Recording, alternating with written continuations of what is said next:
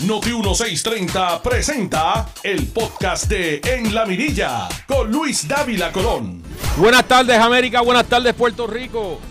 Aquí en la mirilla de Luis Dávila Colón, excepto que yo no soy Luis Dávila Colón.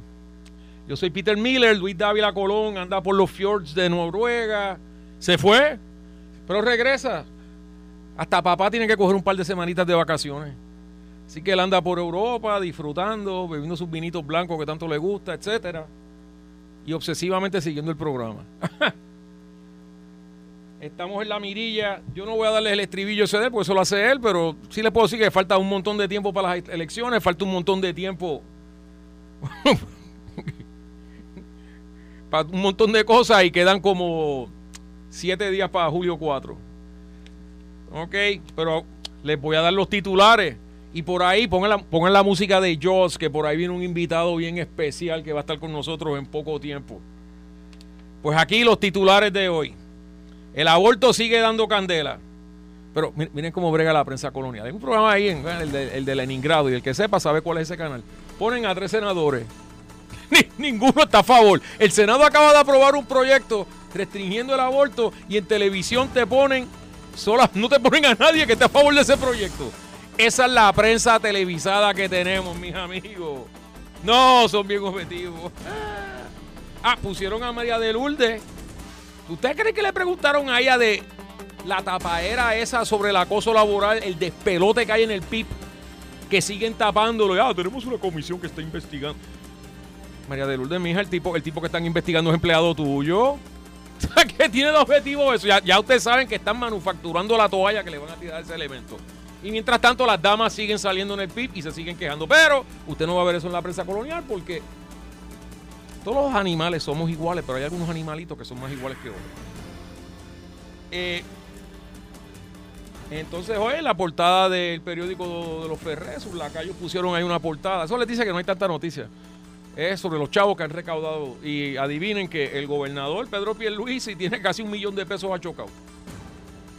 Eh, hay otra gente que tiene más chavos. En los populares, el que más chavos tiene es Tatito Hernández.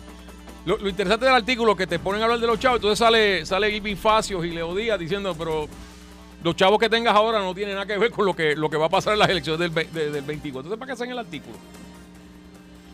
Eh, la juntadura le dice a la Asamblea Legislativa o me dan un presupuesto o aténganse. Usted sabe que en la, en la juntadura ese hay un elemento que es la cosa más obscena y animal que había visto. Se llama Justin Stephen. Todas las semanas insulta a la comisionada, insulta a los puertorriqueños. Y esta prensa colonial la calla, no dice, no, no, lo dejan quieto, no dicen nada. Pero ese tipo anda por ahí insultando. Es, es bruto en contra, encima de eso. Porque resulta que la juntadura le ha dado decenas de millones a McKinsey Company. El tipo estaba quejándose en Twitter. ¡Ah! McKinsey Company desplumando. Yo, pero si ustedes lo tienen contratado, ¿por qué no los despiden? Pero eso nadie se lo pregunta aquí. Eh, la Cámara, deja ver, eh, no tienen el presupuesto, no tocaron el tema del aborto, no tocaron el tema de las enmiendas del Código Electoral. Con nuestro invitado vamos a tocar esos temas. Eh, yo soy de Trujillo Alto, nuestro invitado que viene por ahí, que está ya en línea, son, son, de Trujillo Alto. Salieron unos candidatos. Yo espero que nuestro amigo sepa quiénes son, porque yo creo que esos tipos, o sea, gente, los únicos que los conocen son sus familiares. Y por supuesto, los populares siguen tratando de convertir ese 31% que sacaron en, 5%. Sigue una guerra. El presidente del partido le tira a Connie Varela le tira para atrás, Tatito le tira al presidente, están todos ellos ahí, reprendiéndose garnata. Como debe ser. Esos son los titulares que tenemos para ustedes hoy. Eh, pero antes de ir primero que nada, este, algo que, que es un tanto triste, nuestro más sincero pésame a nuestro querido amigo y hermano, licenciado Ferdi Ocasio, que perdió a su madre este fin de semana. Por eso no va a estar con nosotros. Eh, Ferdi, pues, eh, es una pérdida horrible. que el Señor te dé paz y tranquilidad de enfrentar este momento tan terrible. Eh, bueno, mis amigos, y ahora hacemos un cambio de 180 grados y volvemos a las faenas diarias aquí en Puerto Rico. Con nosotros está el expresidente del Senado, no una vez, sino dos veces, mi compueblano de Trujillo Alto es el licenciado Tomás Rivera Chats. Licenciado, ¿está por ahí? Aquí estoy. Buenas, buenas, buenas tardes para ti eh, Peter, buenas tardes para todos los compañeros y compañeras que laboran en Noti1 y un saludo muy afectuoso también a, Luis David Colón, que debe estar escuchando o lo escuchará de manera diferida el programa, así como a toda la audiencia. Le agradezco a todos ustedes la oportunidad de poder compartir. No, le damos las gracias que saca de su digamos que total en el Senado yo sé qué están haciendo porque aprobaron un montón de cosas y en la Cámara se hundieron. ¿Por qué no empezamos con eso?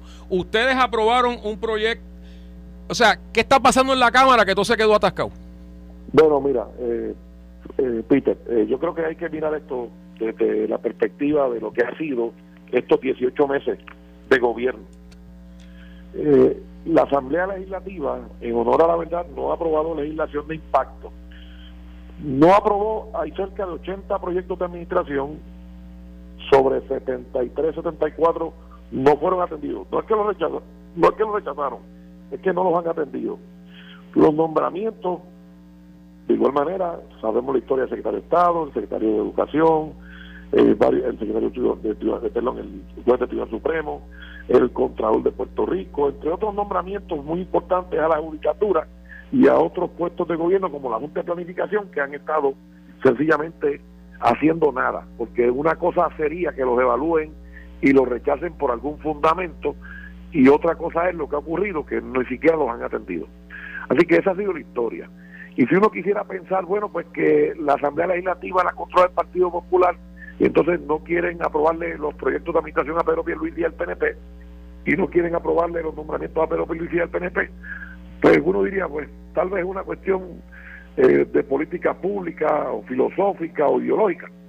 Pero el problema es peor que eso. Ni siquiera se aprueban los proyectos de ellos mismos. o sea, no hay... No hay... Espérese, espérese, espérese. debe interrumpirlo. Lo oí bien. O sea, que se podría entender que no aprobaran los, los proyectos azules, pero ni los mismos de ellos. ¿Cómo puede ser eso? Correcto, ellos no se aprueban ni siquiera proyectos de su propia iniciativa.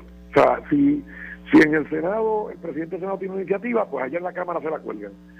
Si el presidente de la Cámara o algún legislador popular tiene una en la Cámara y la manda para el Senado, pues se la cuelgan en el Senado. O sea que no hay productividad alguna en beneficio del pueblo puertorriqueño. Eh, y por si eso fuera poco, los proyectos que se han aprobado, como el crédito por trabajo, el salario mínimo federal, eh, los aumentos han sido por iniciativas del Ejecutivo que ellos convierten en un proyecto sustitutivo sencillamente para que no digan que es un proyecto de administración. Así es que la realidad y los, hechos son que ha sido una legislatura totalmente improductiva, no tan solo frente a las iniciativas del gobernador y del ejecutivo, que gobernó el PNP, sino frente a las iniciativas y algunas que hayan tenido ellos eh, eh, en la Asamblea Legislativa. Así que ha sido eh, un total fiasco y un total desastre. A eso hay que sumarle, a eso hay que sumarle que no eh, no ha no hay producción de legislación en los partidos emergentes. El Partido Independentista no tiene legislación, eh, el Partido Proyecto de Unidad tampoco ha presentado mucha legislación y no, ni hablemos de Victoria Ciudadana y del, y Independiente. O sea, no ha habido tampoco los partidos que están representados, esos partidos emergentes minoritarios, legislación de impacto que de alguna manera beneficie o, impacte positivamente la vida cotidiana de todos los puertorriqueños. Oiga, pero vamos a abundar un poquitín en este tema, porque yo, me he dado cuenta que, o sea, el gobernador básicamente gobierna por eh, orden ejecutiva. ¿A qué usted, o sea, usted ha estado allí este, en el Senado antes con, con Baby Yoda Dalmau? Y con algunos de estos otros senadores. ¿Qué es lo que les pasa a ellos? Que simplemente cuando finalmente les tocó la batuta no, no saben qué hacer con ella. No tienen plan, no tienen idea.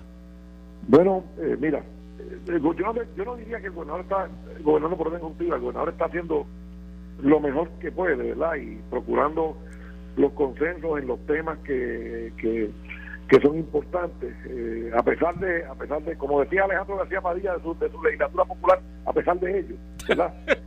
este, así es que el gobernador ha tratado por todos los medios de atender las necesidades. Afortunadamente nuestra comisionada residente ha estado identificando fondos que han llegado a Puerto Rico y muchas de las iniciativas el, Ejecutivo, el gobernador, ha logrado eh, poner en, en función, ¿verdad?, que se muevan los fondos a los municipios, a las agencias, para atender los asuntos de recuperación por raíz, por razón de la emergencia del huracán, de los temblores, de la pandemia, etcétera. Y me parece pues que el gobierno está moviéndose en esa dirección porque ha habido eh, creatividad y, buena fe de parte del gobernador y la comisión de residentes. Pero lo que es indiscutible, indiscutible, es que hay una barrera eh, de obstáculos y de obstrucción eh, hacia el Ejecutivo de la Asamblea Legislativa y entre ellos y entre ellos. Y, te puedo dar un ejemplo eh, que lo hace más, eh, más que relevante. El, el, código electoral que tanto, que tanto criticaron eh, fue aprobado en el Senado. ¿verdad? Entonces, la Cámara Popular no, lo quiere aprobar, a pesar de que el presidente del Senado es el presidente del Partido Popular y, y ha sido el comisionado electoral del Partido Popular el que ha manejado este tema. Así que no hay, eh, ¿cómo te diría, Peter? Explicación sensata o razonable para justificar el comportamiento y las deficiencias de la Asamblea Legislativa, no para con Pedro Pierluisi y el PNP, sino para con Puerto Rico, que le han fallado a Puerto Rico malamente. Pero vamos a hacer un contraste aquí, porque cuando usted era presidente del Senado y, y su compañero Johnny Méndez era presidente de la Cámara, ustedes con el entonces gobernador Ricardo Rosselló y, y estipuladas las diferencias que habían entre ustedes en ese que la hubo en el principio, las hubo al final, pero ustedes ustedes pasaron un dron de legislación. ¿Cuál es la, o sea, a ver si me equivoco, yo lo que veo es que ustedes, usted habló con Johnny Méndez, usted habló con el gobernador, se juntaron y aprobaron la legislación que se necesitaba en ese momento. ¿Eso no está pasando? Eso no está pasando. En, la primer, en el primer término, cuando estaba la compañera Jennifer González de presidenta, hoy comisionada reciente, y el gobernador Portuño, se aprobó el 99% de los proyectos de administración y prácticamente el 99% de los, de los nombramientos.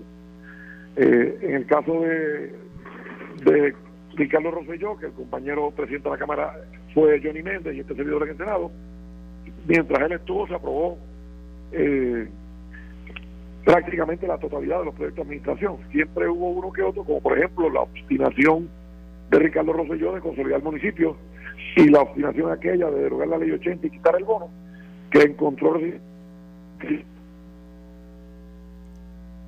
gobierno fueron aprobados tanto por Cámara como por Senado. Que estuvimos ahí trabajando duro. Y además, en la primera ocasión y en la segunda ocasión que tuvimos el privilegio de, presidir, celebramos varias cumbres, sacamos el Senado a fuera de San Juan, reunimos en las cumbres entendidos en la materia de salud, educación, desarrollo económico, turismo, agricultura, y se provocó legislación de impacto que en, el último cuatrenio, eh, cuando estaba Ricardo Rosselló, eh, provocó que se aumentara la tasa de participación laboral que se redujera el desempleo y que hubiera números positivos en la economía de Puerto Rico.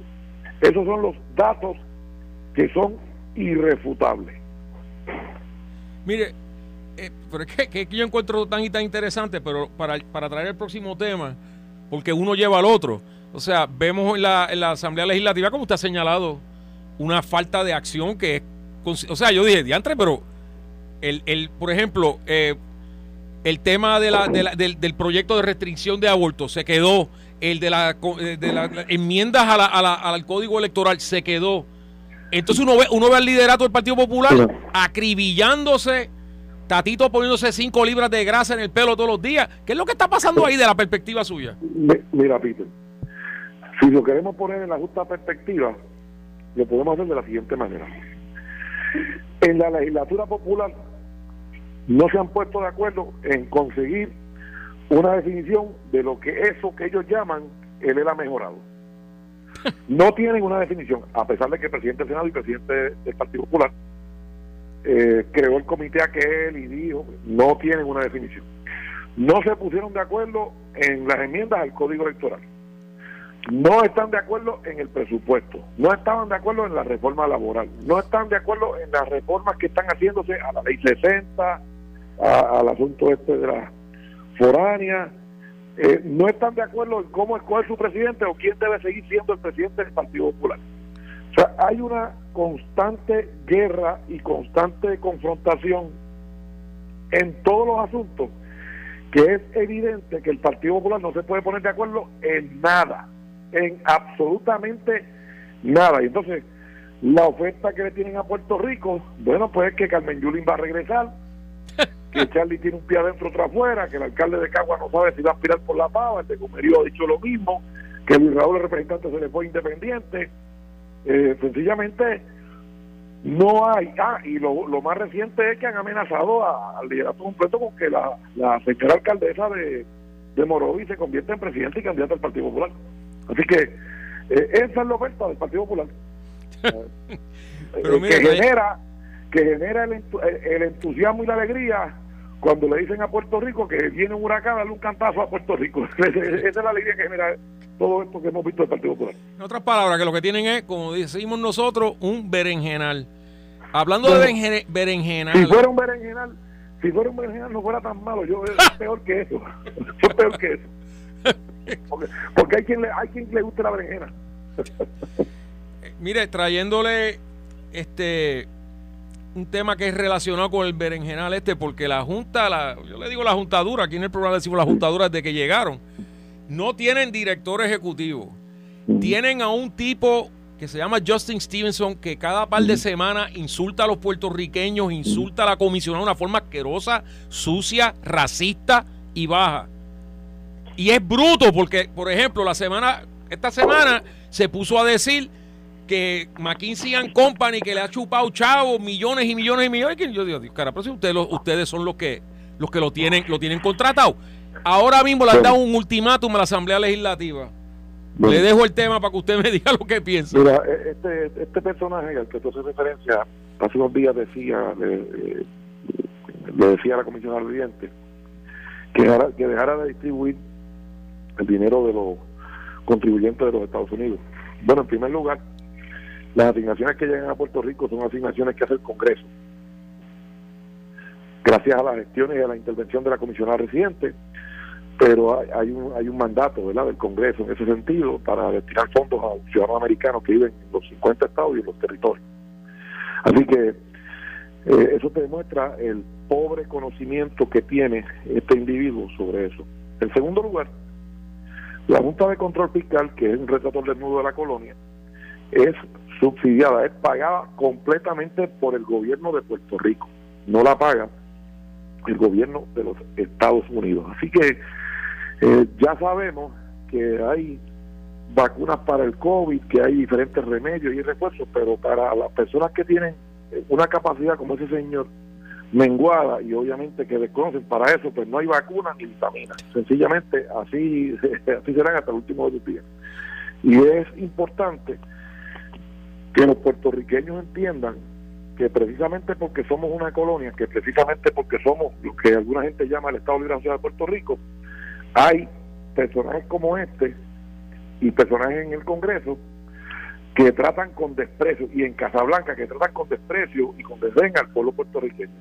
Y mientras nos mantengamos como una colonia, que es lo que quiere el Partido Popular, pues nunca podremos tener la autoridad para con nuestro voto elegir o derrotar a un presidente de los Estados Unidos. Elegir y tener en la Cámara los representantes que nos correspondan conforme a la población y en el Senado dos senadores como cada uno de los estados para participar de las decisiones que nos afectan a diario a todos los puertorriqueños y todas las puertorriqueñas. Así que eso ese es el dilema principalísimo de la colonia.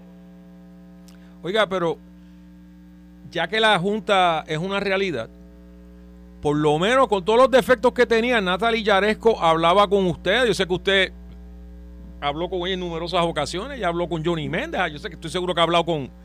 Digo, yo vi una foto de Tatito con, con el psiquitraque este de Justin Stevenson, así que yo sé por qué está hablando de esa manera, ¿verdad? Pero, pero el punto es, usted, eh, ustedes no le han dicho a David Skill, que es el, el presidente de la, de la Junta ahora, o sea, porque para que nuestra audiencia entienda, el problema con la Junta es que los siete miembros de la Junta están regados por todo Estados Unidos. Justin Peterson vive en Washington, David Skill está en, en, en Filadelfia, hay otro que está en Nueva York sea, esa gente se reúne, Dios sabe cuándo, y mientras tanto, aquí la juntadura, al garete, chupando. Que, quiero que sepan, el presupuesto de la Junta lo pagamos nosotros. Nadie le ha dicho a esta gente, mira, por lo menos ponga a alguien que, que, que coja el timón, que esto está al garete. Viste, lo que ocurre es sencillo. Eh, ser colonia significa tener menos, siempre, tener menos oportunidad, menos autoridad. Y pues podemos indignarnos, molestarnos y, hacer verdad todas las expresiones que queramos contra personajes como ese que tú haces referencia y otros más, ¿verdad? Eh, y, quiero decirte que la señora Yaresco se fue, gracias a Dios, y nunca debió haber venido, y créeme que yo no la extraño. Eh, se, ganaba 650 mil dólares al año por, por tratar de, condenar a la miseria a todos los puertorriqueños y todas las puertorriqueñas, y, y ella y los que están siguen en esa misma actitud. Pero lo que, lo que la gente tiene que entender, el coraje no tiene que ser contra la Junta necesariamente. El coraje tiene que ser contra la condición colonial y los que quieren perpetuar la condición colonial. Mientras seamos colonia, eso será así. En ocasiones la Junta y en ocasiones una decisión congresional que vaya contra los mejores intereses del pueblo puertorriqueño. Eso es lo que la gente tiene que entender, que la Junta es hereda, la Junta es la colonia. Nuestra condición política de inferioridad frente y en comparación con los estados y todos los ciudadanos americanos que residen en los 50 estados. Senador, está tocando el tema que más me interesa, pero lo vamos a dejar para después del break. Yo voy a coger un turno ahora de privilegio personal, porque usted y yo los dos somos de Trujillo Alto. Sí, señor. Y Trujillo Alto, pues, verdaderamente es una tragedia que nuestro alcalde se haya declarado convicto, nuestro exalcalde. alcalde Yo lo conocía, lo consideré un amigo, me da una lástima terrible. Eh, que él haya cometido ese grave error que ahora pues va a marchitar una vida de servicio público, pero eh, yo vi que salieron unos nombres ahí de gente que quieren ser alcalde o alcaldesa en, un par de casos. ¿Usted conoce a esa gente? Porque yo creo que... Sí, lo conozco, conozco algunos de ellos, pero de nuevo, eh, esto es un asunto, eh, digamos, del Partido Popular que ahora va a evaluar los cuatro o cinco candidatos que han expresado o mostrado interés en, cubrir la vacante de, la alcaldía de Trujillo Alto. Y créeme que lo que Trujillo Alto necesita es un alcalde del PNP.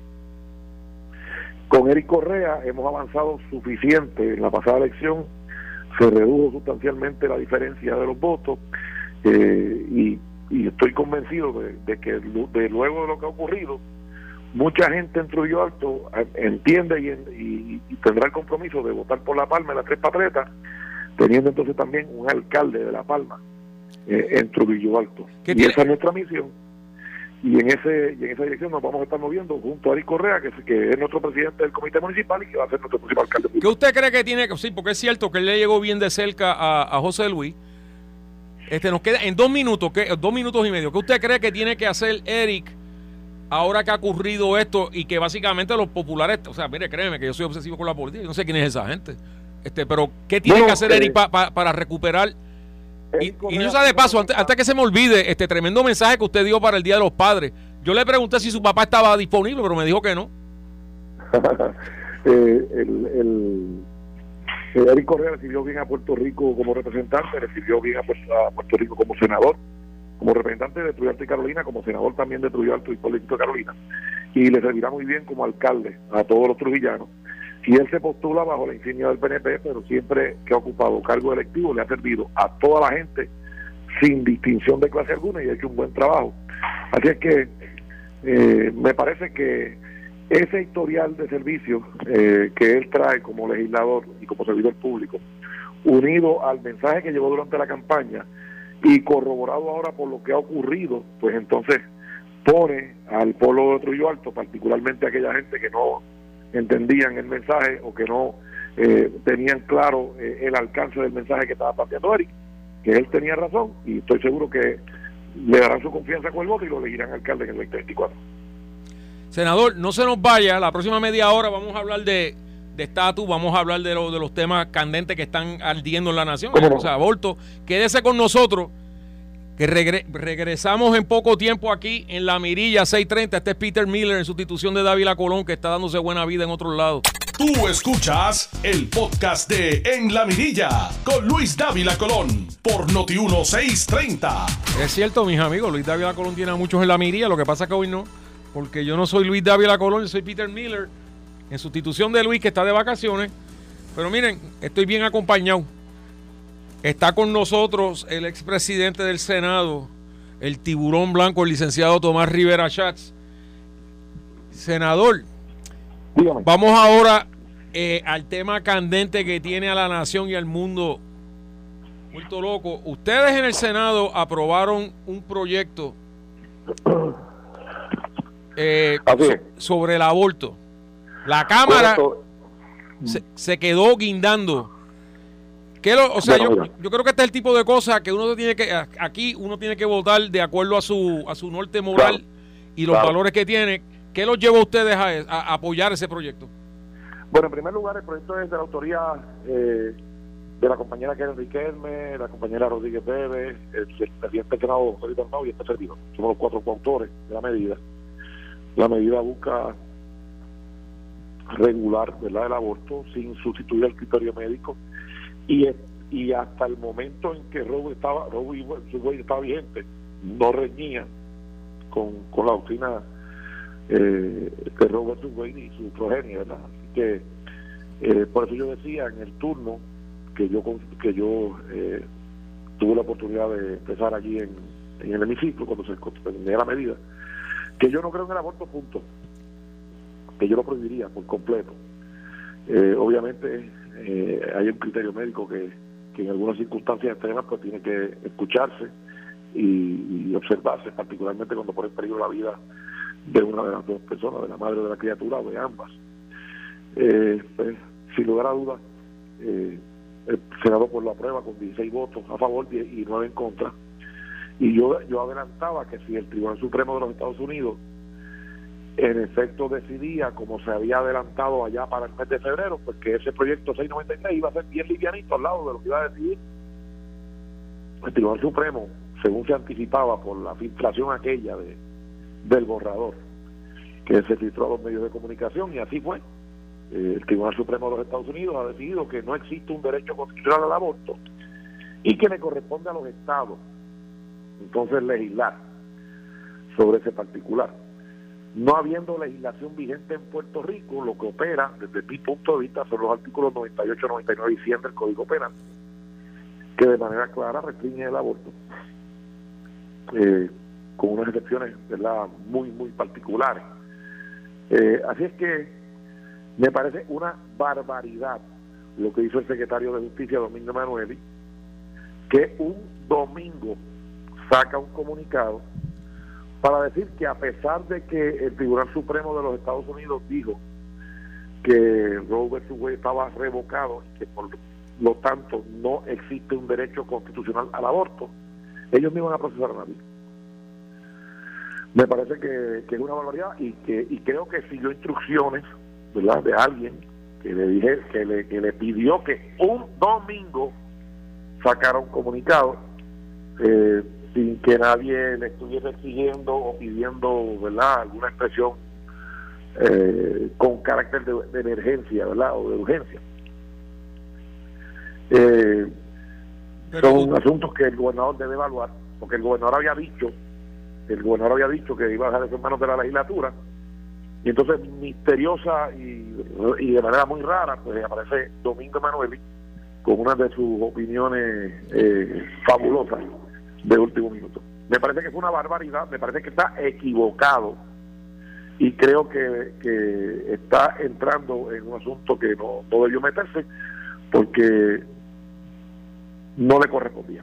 Pero usted no cree que él hizo eso, voy a ser abogado del diablo, usted no cree que él hizo eso porque mire, tan pronto sale esa decisión, yo vi a gente aquí en Puerto Rico, voy a mencionar una de ellas porque dice, dice que es estadista, la, ex senadora Suela Boy, hablando como si aquí de repente el aborto fuera ilegal. Y yo, wow, Tú sabes, eso no es así. Yo vi mucha, mucha desinformación viernes y sábado. ¿Y el, aborto sigue siendo legal en Puerto Rico? Bueno, mira, eh, en primer lugar, yo no tengo duda de que Soela Boy es estadista. No tengo la más mínima duda de que es totalmente, absolutamente estadista. Discrepo completamente de su la óptica en cuanto al aborto. Ya el Tribunal Supremo ha dicho que no existe un derecho constitucional al aborto y eso pues le ha provocado un trauma severo a alguna gente en Puerto Rico. Eh, me parece que el Tribunal Supremo de los Estados Unidos, aquellos que escribían por décadas, casi 50 años, casi, que Roe versus Wade era eh, la norma, ¿verdad? la normativa en tema de aborto, pues ahora cuando se revocan, pues le, pues le cuesta trabajo aceptar que el mismo Tribunal Supremo, varias décadas más tarde, se dio cuenta que se equivocó en Roe versus Wade. Tan sencillo como es. Y me parece que eh, eh, el comunicado eh, fue, eh, desde algún punto de vista ¿verdad? político, una instrucción que le dieron al, al, secretario de Justicia para que para complacer a ciertos sectores en Puerto Rico. le voy a preguntar. Es, tan simple como eso.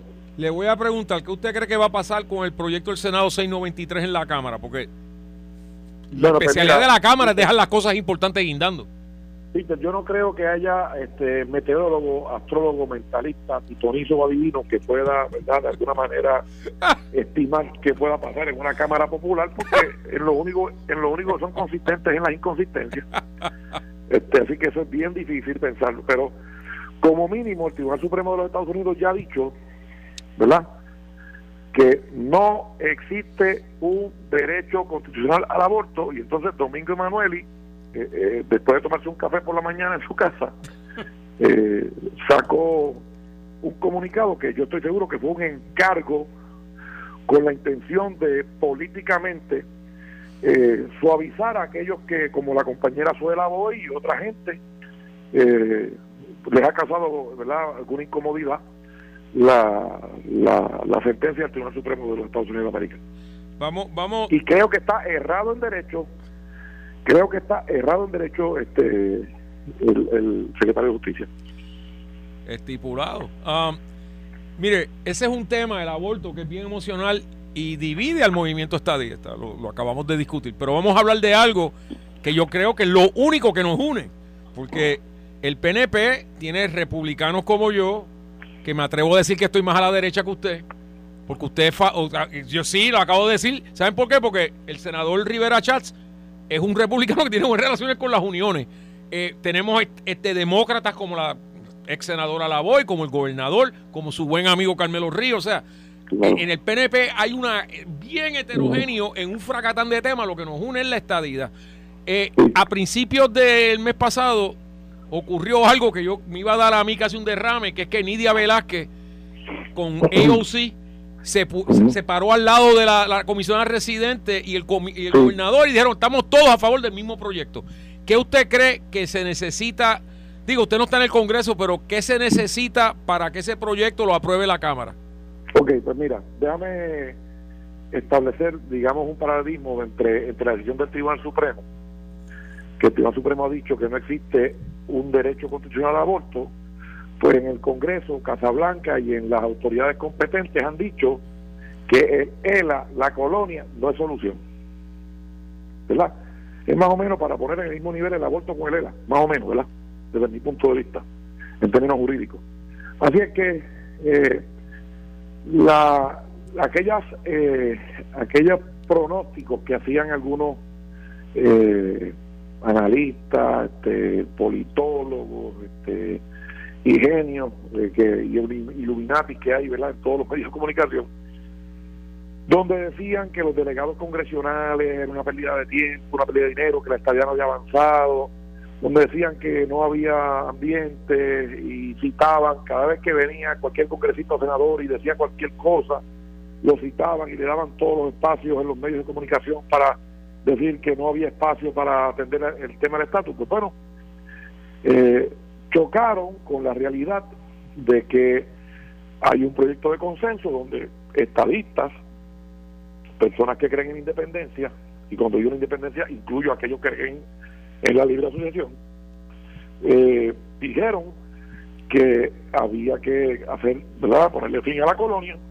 y que la, y si la consulta que fuera a realizarse tenía que ser con opciones no coloniales, no territoriales, por supuesto permanentes y democráticas.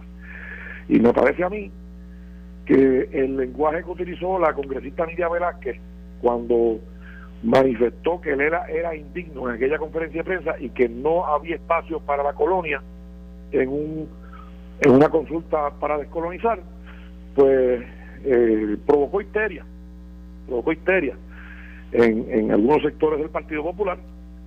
Y me parece que ha quedado claro que uno, el tema del estatus sigue avanzando, la estadidad sigue ganando adeptos y sigue teniendo fuerza en, los votantes de Puerto Rico y además que el Estado de Asociados cada vez tiene menos fuerza, menos adeptos y menos defensores. Eh, una de las cosas que los detractores del proyecto mencionaron es que el mismo tiene muchos coauspiciadores demócratas, bien pocos republicanos. ¿Qué tienen que hacer los republicanos de Puerto Rico y empezando por la comisionada para conseguir más? Eh, porque el Senado Federal es otro, esos son otros 20 pesos. Ellos tienen allí a, Robert Menéndez, que es el cuate de, Caníbal. Así que ese, ese tema lo tocamos ahorita. Um, pero, ¿qué necesitan hacer eh, la comisionada y todos los republicanos puertorriqueños aquí para lograr más coauspiciadores y más apoyo para ese proyecto de consenso? Bueno, todo, lo, todo el estadista de Puerto Rico, y si quieres entonces que enfaticemos en los republicanos, pues lo podemos hacer pues tenemos la autoridad moral del voto. El 53% de los puertorriqueños decidió con su voto de manera libre, inteligente, secreta y democráticamente que quiere que Puerto Rico sea un Estado Unido. Que vamos a encontrar enemigos en el Congreso, claro, como en los otros procedimientos también los hubo que encontraremos gente que quiera ponerle condiciones a Puerto Rico y quieran poner trabas. Pues claro, como algunos otros territorios también los enfrentaron. Unos procesos de admisión fueron más sencillos y más amigables, otros fueron más tortuosos y más, complejos. Pero lo cierto es que el tema de la desigualdad en Puerto Rico no tan solo ha estado dominando el escenario político gubernamental, sino en las cortes ya comienzan a verse casos que están confrontando al gobierno de los Estados Unidos con la desigualdad, que están confrontando al gobierno de Estados Unidos con el problema colonial que vive en Puerto Rico y con la deficiencia de derechos que tienen los ciudadanos americanos que residen en la isla o que se mudan hacia Puerto Rico.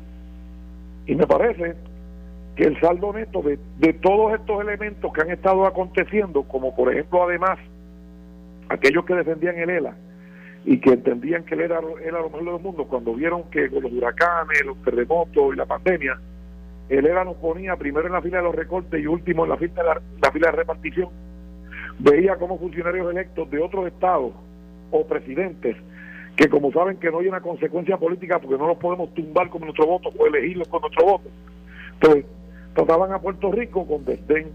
Me parece que el saldo neto para el movimiento estadista es positivísimo más que positivo, porque cada vez hay más gente abochornada con el ELA, hay gente que se aparta del ELA y cada vez más son los que entienden que la única manera de garantizar la unión permanente, que es los dos idiomas, las dos culturas, las dos banderas, la defensa común, las cortes federales y particular y esencialmente la ciudadanía, es con la estadía para Puerto Rico.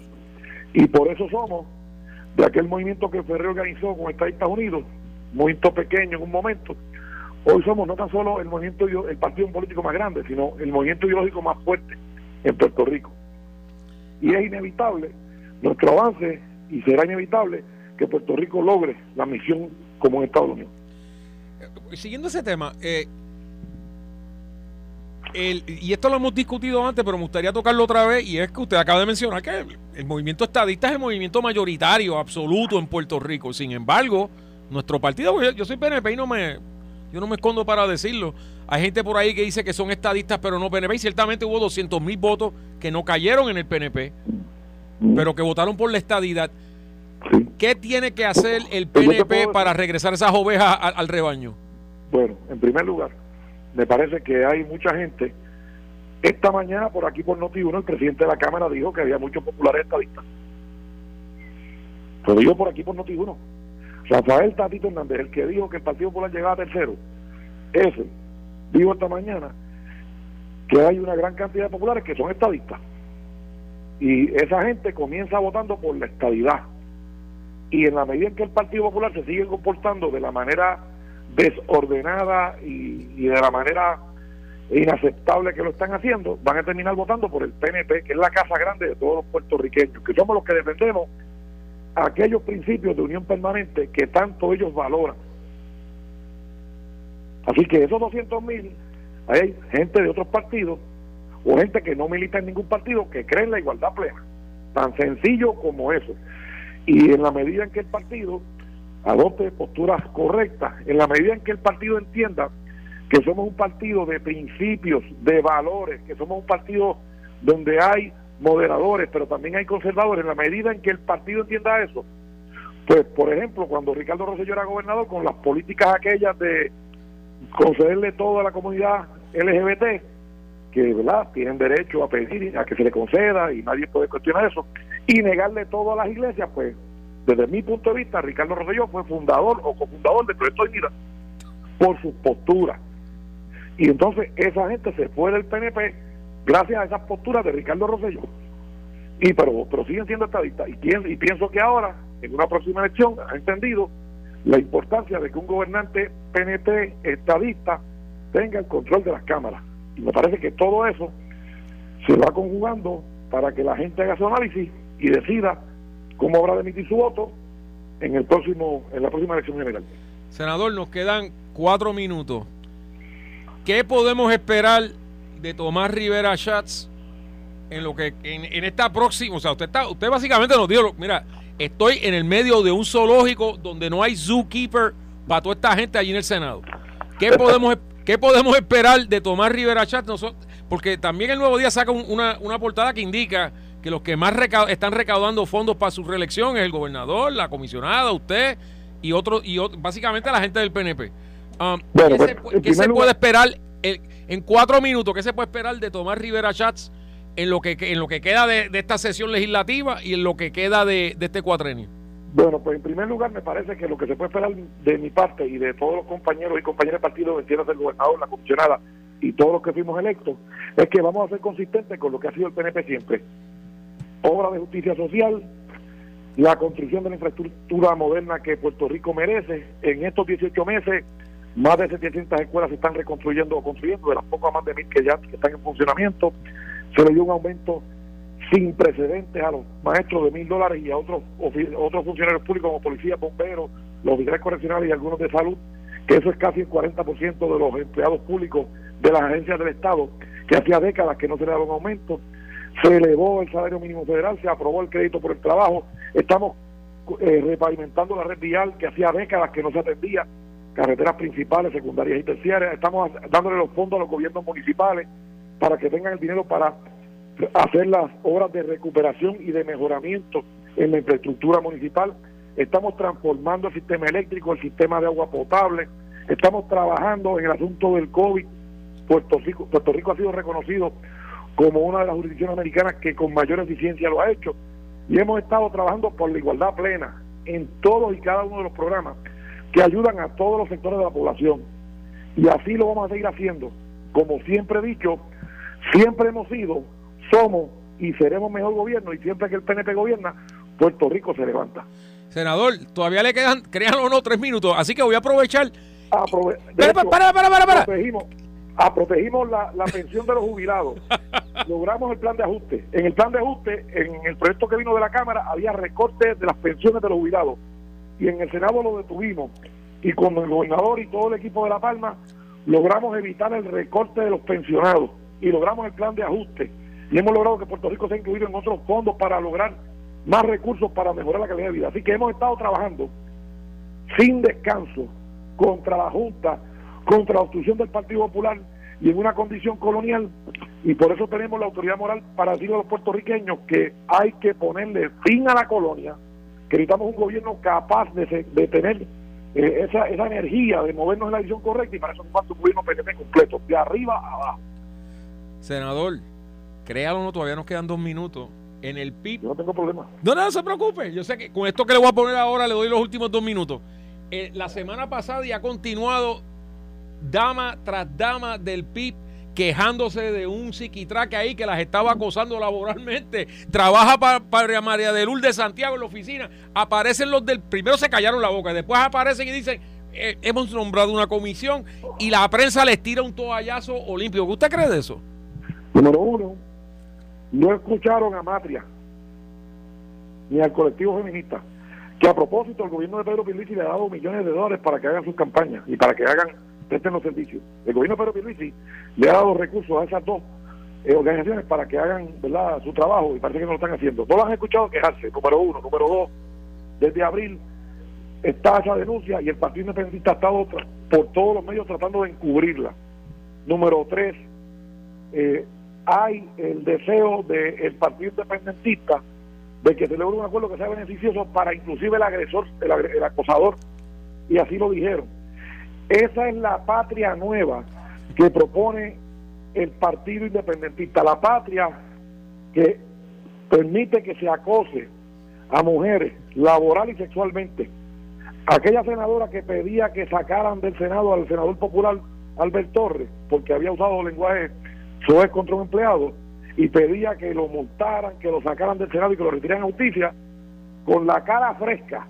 Se atreve a decir que estaban esperando que haya un señalamiento, que haya evidencia para, para poder tomar acción y lo mantienen allí, trabajando en el Senado. El candidato a la alcaldía de Aguadilla por el PIB, que perdió la alcaldía, entonces sacaron al que corrió para el legislador municipal y lo metieron él allí.